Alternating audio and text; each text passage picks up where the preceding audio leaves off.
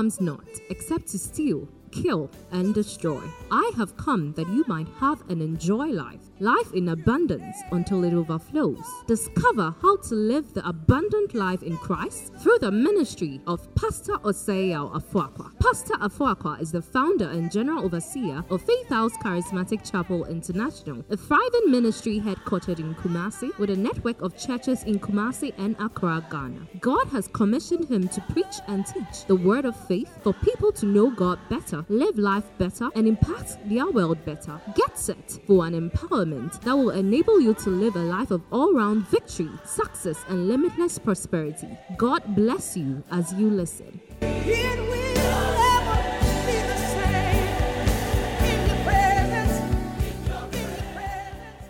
Okay, so we've been looking at discovering your identity in Christ. Somebody say, My identity in Christ. Say it, my identity in Christ. The Bible says, therefore, if any man be in Christ, is a new creation. All things are passed away. Behold, all things have become new. All things have become new. All things have become new. I see you living your real identity.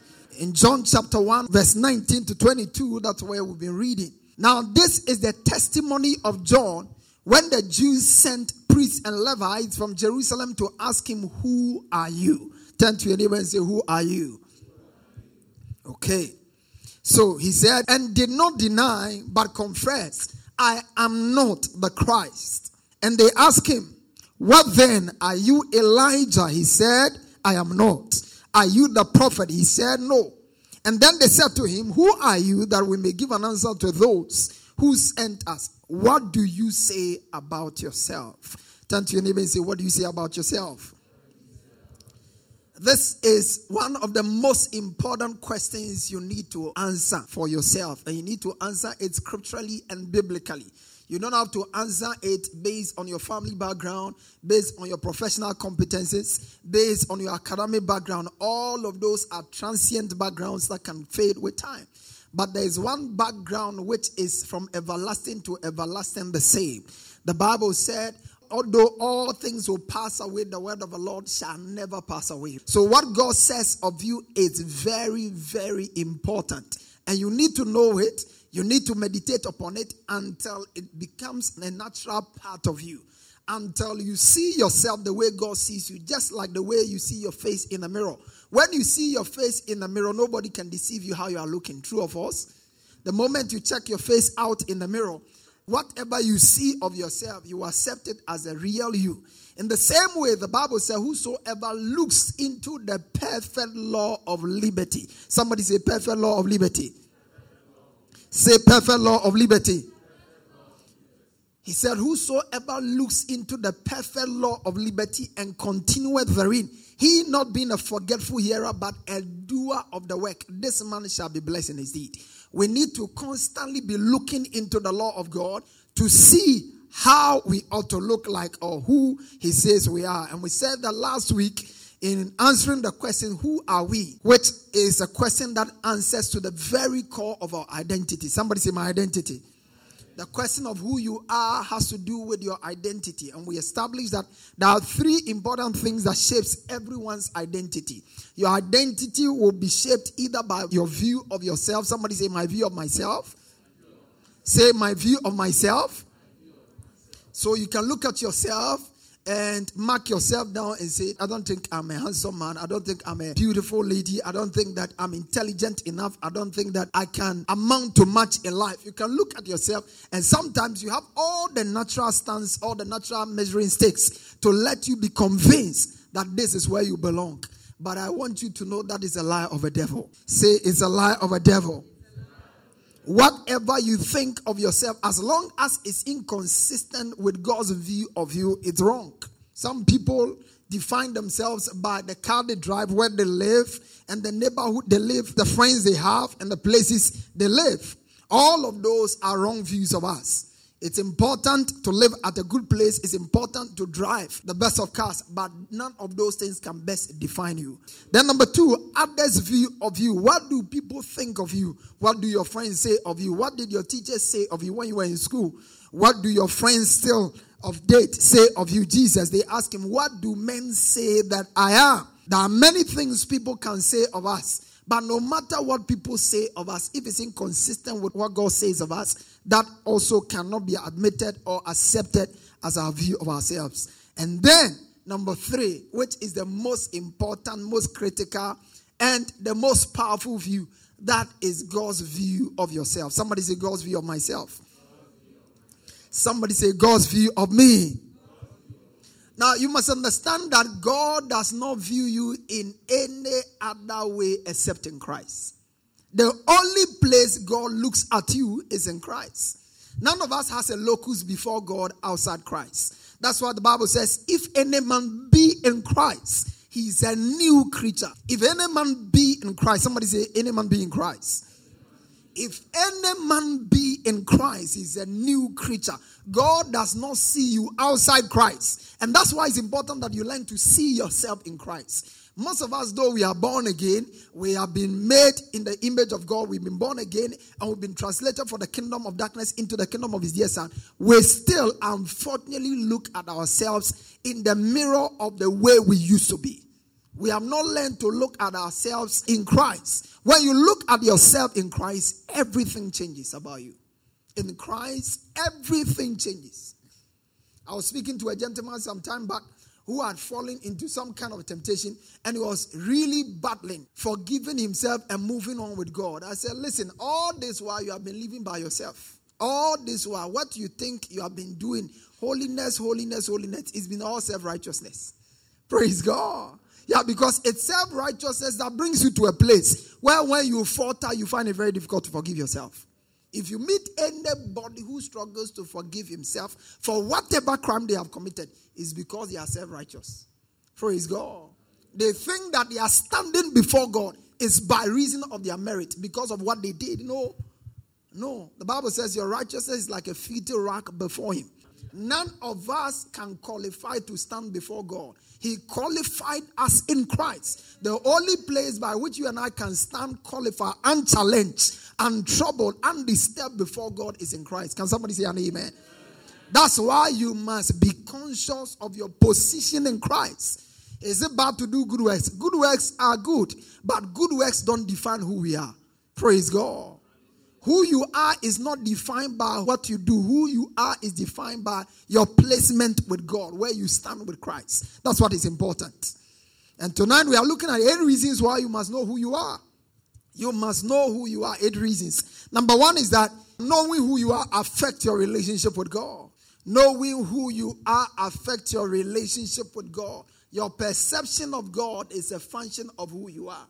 Your perception of God if you see yourself as a child of God, your reaction and your attitude and your response to God is different.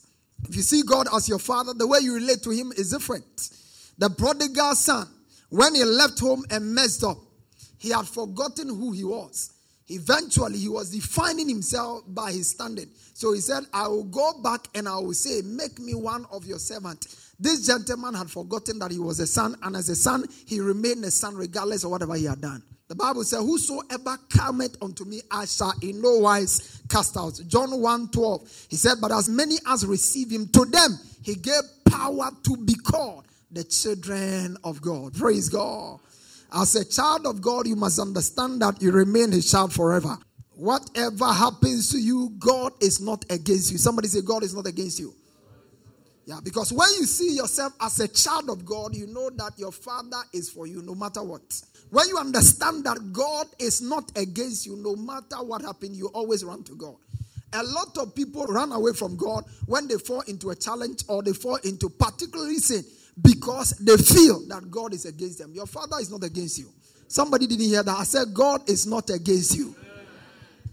He is not against you. He can never be against you. I like the songwriter who wrote the song and said, God is for me, nothing can be against me. You need to remind yourself constantly that God is for me. Praise God. It's always critical. Your identity solidifies your relationship with God and makes you confident before God. You come boldly before your Father. Why? Because you know He's not against you. Sin or no sin, you come boldly to the throne of grace because you know the one sitting on the throne is your father. Am I communicating here? When you are going to face an examination and you know the one who is going to mark the exam is your father, I don't think you worry about the state of your preparation.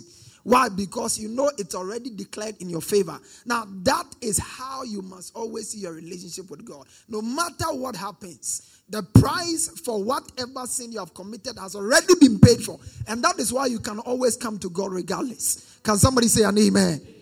Look at what the Bible says in Ephesians chapter 1, verse 4 to 6. And this is the area we will be delving into from next week. According as he had chosen us in him before the foundations of our world, that we should be holy and without blame before him in love. Verse 5 having predestinated us unto the adoption of children by Jesus Christ, by himself, according to the good pleasure of his own will. Verse 6 To the praise of the glory of his grace, wherein he had made us accepted. Somebody say accepted. Say accepted. Say I am accepted in the beloved. Yeah, in Christ you are accepted. We'll be picking them one after the other next week so that you will get to appreciate where you stand in Christ what is available for you in Christ. Because that's the only way you are going to live a meaningful life, impactful life, a victorious life. Most of us, Satan takes advantage of us almost every day. He knows guilt on your mind and you are on your knees. The little challenge, Satan beat you so hard and you can't simply stand and walk in the liberty and the righteousness of God simply because you are too conscious of what you do instead of what he has done. Praise God. When we talk about who we are in Christ, we are talking about defining ourselves by the finished work of Christ on the cross. That's what our identity, defining ourselves, taking confidence in the fact that Christ has finished the work on our behalf. Nothing releases you to serve God in freedom and liberty than knowing that you are not performing to be accepted. Praise God when we do right, we are doing right in gratitude to God for what He has done. But we are not doing right, so God accepts us. Because our right things never qualify for His acceptance. Number two, affect your relationship with yourself. That's the second thing. Affect your relationship with yourself. Meet somebody who has a low self esteem, people who don't regard themselves, who think they can't measure up. There are people who constantly think that they are not pleasing to God. And sometimes we even actually pray prayers, Lord, make me pleasing in your sight. Listen, you please God in Christ. Somebody say, I please God in Christ. Yeah, you have to understand that. You please God in Christ. In Christ, God is pleased with you. Jesus never did anything. The Father said, This is my beloved Son in whom I am well pleased. At that time, he had done nothing. And for you and I also, once we accept Christ and we put our faith in God, we don't need to accept anything for Him to be pleased with us. In Christ, because He's pleased with Christ, the sacrifice that was offered on the cross, God is pleased with you. Somebody say, God is pleased with me. Now, listen, imagine that you are coming into prayer and you are already coming on the basis that God is pleased with you. Your confidence in prayer will be different. Your confidence in prayer will be different. But when you are always coming and you are overwhelmed with your own weaknesses and limitations, and Satan is helping you to appreciate all of the things, including the person you insulted last before you open your mouth to pray. A lot of believers lack confidence. And the reason why we lack confidence is because we take our confidence in our own righteousness instead of the righteousness of God. The Bible says, I have no confidence in the flesh. I'm crucified with Christ. The life that I live, I live by the faith of the Son of God who loved me and gave himself for me. Praise God. So it affects your relationship with yourself. If you feel God does not love you, you won't love yourself. And if you feel that God does not accept you, you'll find it very difficult to accept yourself people who feel bad about themselves is simply because they feel God hates them. God doesn't like them and it affects them. When you begin to walk in the consciousness that one, you are loved, you are justified, you are forgiven, it liberates you to serve God in joy and in gratitude. Am I communicating somebody? Because that's who you are. You are being forgiven in Christ. We will come back to it. You've been forgiven. The Bible says in the book of Romans 5 8, but God commended his love. Somebody say, He commended his love. When did he commend the love? When you finish sinning. When you stop sinning. When you became born again. When did he commend his love? While you were yet, while you were yet Are you a sinner now? Are you a sinner now? In Christ, you are no longer a sinner. Now, if he commended his love toward you while you were yet sinner, now that you are born again, is it now that he's going to love you less? So why are you measuring God's love for you based on what you do and what you don't do? Why? Why? Why is it that the man loved you when you were a sinner? You had no you, you had no the intention of giving your life to Christ. You were you were just walking your own way, doing your own thing, and he loved you like that. Now you have responded to his love by giving your life to him. You are born again. You have been made the righteousness of God. You have been accepted in Christ, and you think he's going to love you less. It is even now that he loves you more. Praise God. Now you've been justified by faith. And you need to walk in the consciousness of the same. I like the song that she sang because you see, these are not things that you just know, these are things that you must strongly believe. Praise God. Sometimes you don't feel loved because in the natural you have done some things and it makes you feel like you are not loved, but it doesn't change the fact that God loves you. It doesn't change the fact that you are accepted by God. It doesn't change the fact that you are His beloved child. Am I communicating here? You must always be conscious of the fact that none of the things in the natural, not your feelings, not what people say, not what you do, ever can dictate or affect God's love and God's commitment to you. Can somebody say an amen? amen. The knowledge that you've been bought with a price equally affects your self-esteem. Praise God. Nobody goes to town to buy something valueless with great price. When you understand that I've been bought with a price, you will never underestimate yourself. No matter how many people look down upon you, you always look upon yourself. You always look up on yourself. I have never felt that I don't measure up by anybody's standard. Yeah, because my confidence is the fact that a very dear price was paid for me. And that price shows my value. My value is not in the school I attended, not the car I drive, but the price that was paid for my redemption. The Bible said, neither by the blood of goats or silver, but by his own blood. He said, We have not been redeemed with corruptible things such as silver or gold, but by his precious blood. That was the blood that was shed for you and I. That is how valuable or dear you are to God. You must understand that you are of great value to God. Somebody say, I'm of great value to God. Never tell yourself, oh, I don't measure up, I don't fata. All of those languages you leave your lips. fata? Yeah, because nobody pays a dear price for something that is valueless. Nobody, nobody goes to the market and buys something, fish that is going bad. You pay so much for it. No. Something has to be wrong with your head. We have to check you up there. Praise God. So you have to understand that you've been chosen, you are loved. Number three, it affects your relationship with others. It affects your relationship with others. The knowledge of who you are affects your relationship with others. If you are going to relate with others well, you must first of all know who you are. Praise God. When you know you are loved, it's easier to love others. When you know that you are accepted, it's easier to accept others. When you, and particularly when you know that you yourself you are not perfect, but in spite of all your perfections, you have been accepted. It makes it easier for you to accept others. Am I communicating? There are some of us, we are always measuring people. Sometimes people give themselves standards they cannot meet. Standards they cannot meet, and they end up depressed. And these are not standards God has set for you. These are standards you have set for yourself. And because you set up high standard for yourself, when you are dealing with others, you equally set high standards for them. And so nobody is able to please you you are always not satisfied. You always have problems with people. It's simply because you have not learned to accept yourself well. That's why in the book of Mark, chapter 12, verse 30 to 31, we can read the New Living Translation. He said, You must love the Lord your God with all your heart, with all your soul, with all your mind, and with all your strength. The second is equally important. Love your neighbor as yourself. Somebody say, Love your neighbor as yourself. Say, Love your neighbor as yourself. It means regard others the way you regard yourself.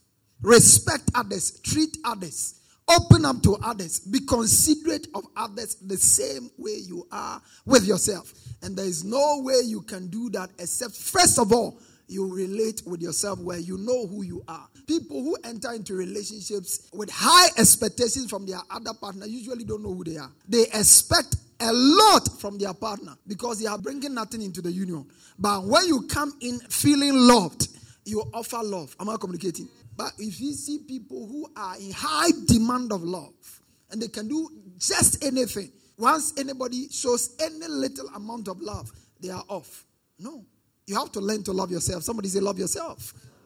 And love yourself just as Christ has loved you, and then it can affect your relationship with others. Number four is that a sense of your identity affect your behavior, your attitude and response affect your behavior and your choices. When we understand who we are, we are motivated to live the reality of who we are. Until you know who you are, you cannot live out your true identity. To live your true identity, you first of all must know who you are. When you know who you are, you are naturally motivated to live the way you are. I'm not sure that the Queen of England will eat in public. Just an open space. She sits in the car and she's eating anywhere, no matter how hungry she is. Am I communicating here? Yeah, because she knows she belongs to royalty. She knows that she is not a nobody in society. She is a person of high standing. Now, if you also view yourself the same way, it will influence what you do. What we do is always a function of who we are. Who we are influences what we do. We are not defined by what we do, but we are defined by who we are. A wise man said, We cannot consistently behave in ways that are different from what we believe about ourselves. You cannot. Somebody say, You cannot. You cannot consistently behave in a way that is inconsistent with what you believe about yourself.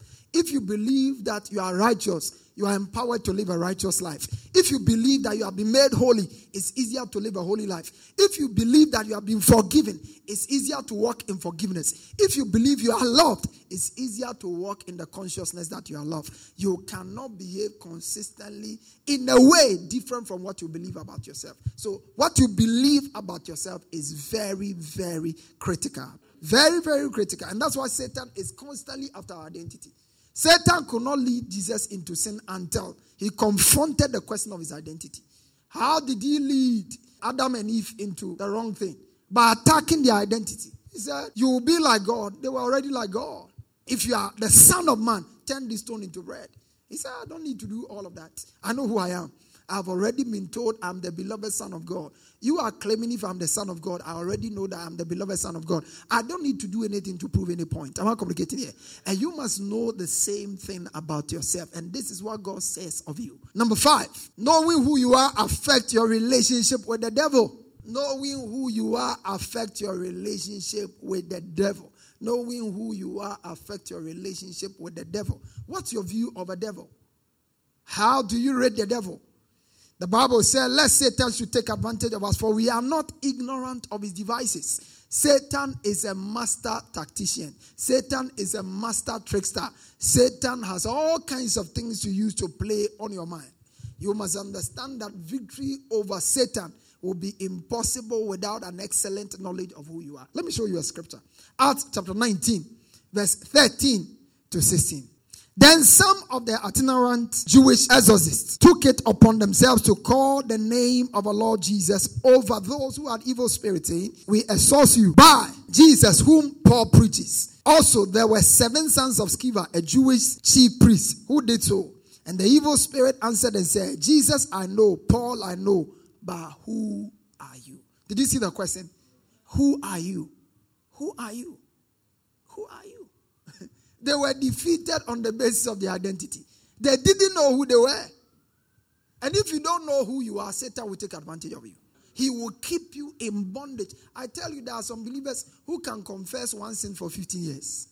Anytime they go into a service and a message is preached, and Satan brings an awareness of their sin on them, they immediately go on their knees and they are confessing. And this is something they did five years ago, 10 years ago, is because they don't know who they are. Yeah. When you know who you are, you know that you have been forgiven. You have forgiveness with Christ. It's not that it's something that is going to be done, it is already made available for you in God. It's one of the things you can easily reach out. It's like having a kitchen chef with all kinds of things there. On your kitchen shelf, there is love. On your kitchen shelf, there is acceptance. On your kitchen shelf, there is forgiveness. So, at any point in time in your relationship with God, when you need it, you just reach out and pick it. Am I communicating? That's how it is.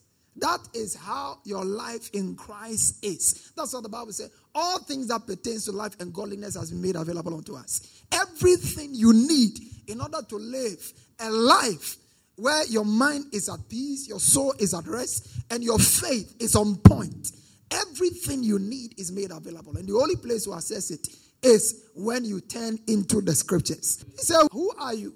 Paul, I know. Jesus, I know. Who are you? Satan cannot keep you in bondage if you truly know who you are.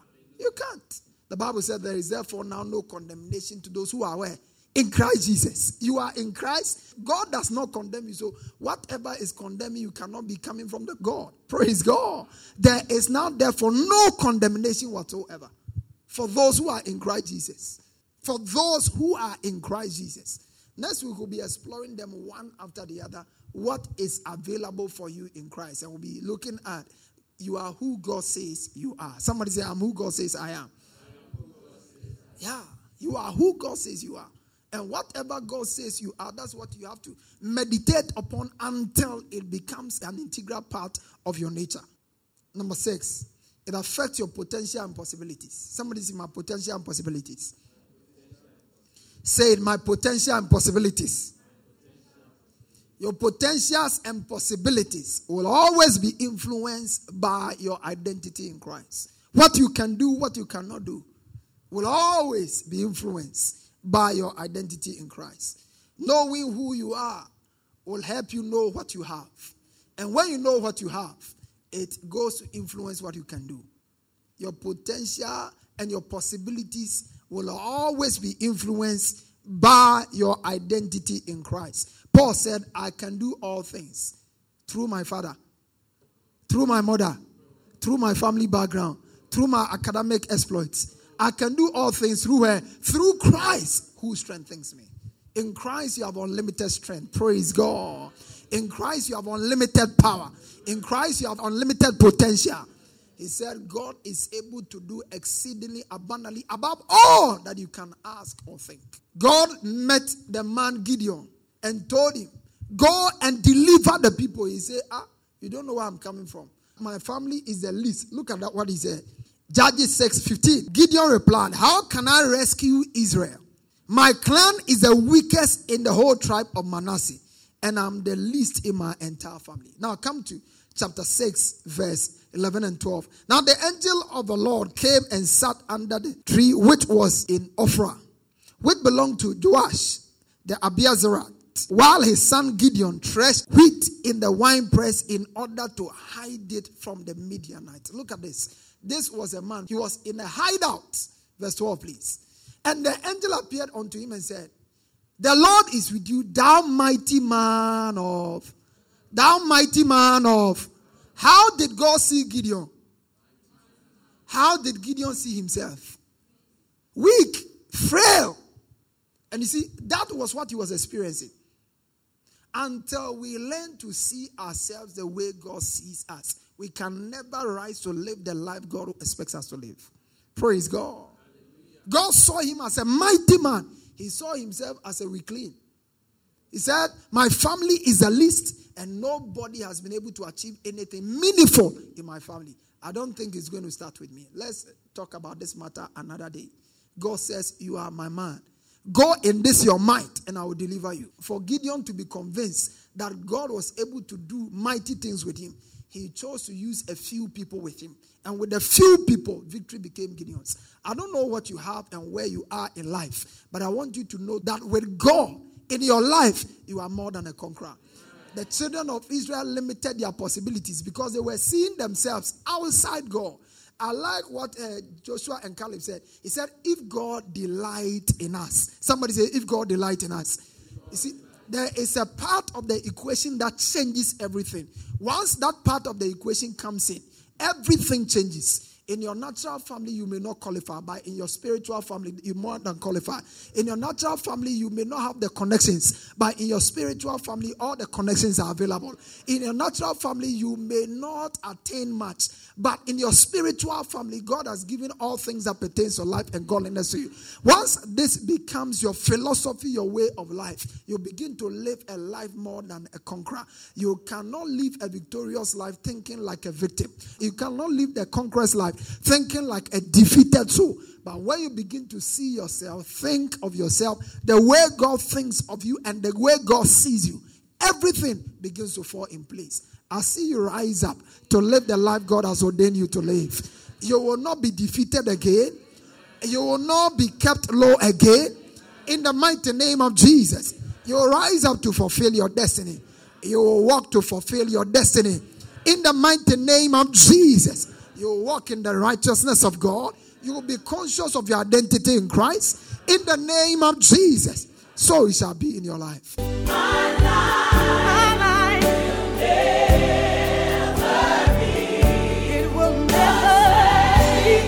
Afuaqua has just placed in your hands the key for all round victory, success, and limitless prosperity. To get a copy of this message and other messages, as well as books by Pastor Afuaqua, please call 0540 or email us at faithhousechapel at yahoo.com. Get interactive with Pastor Afuaka on Facebook, Twitter, and Instagram. You can also visit our website www.faithhousechapel.com for any other information. Fellowship with us this and every Sunday for our celebration services. Our first service 6:45 a.m. to 8 a.m. Second service 8:15 a.m. to 9:45 a.m. Third service 10 a.m. to 11 7.30am and on Wednesdays for our Discovery service with our first service 5.45pm to 7pm, second service 7.15pm to 8.15pm at our church auditorium on the top floor of Nanama Ejakoma Plaza opposite the Unity Oil Station, Santasi Runabout, Kumasi. God richly bless you.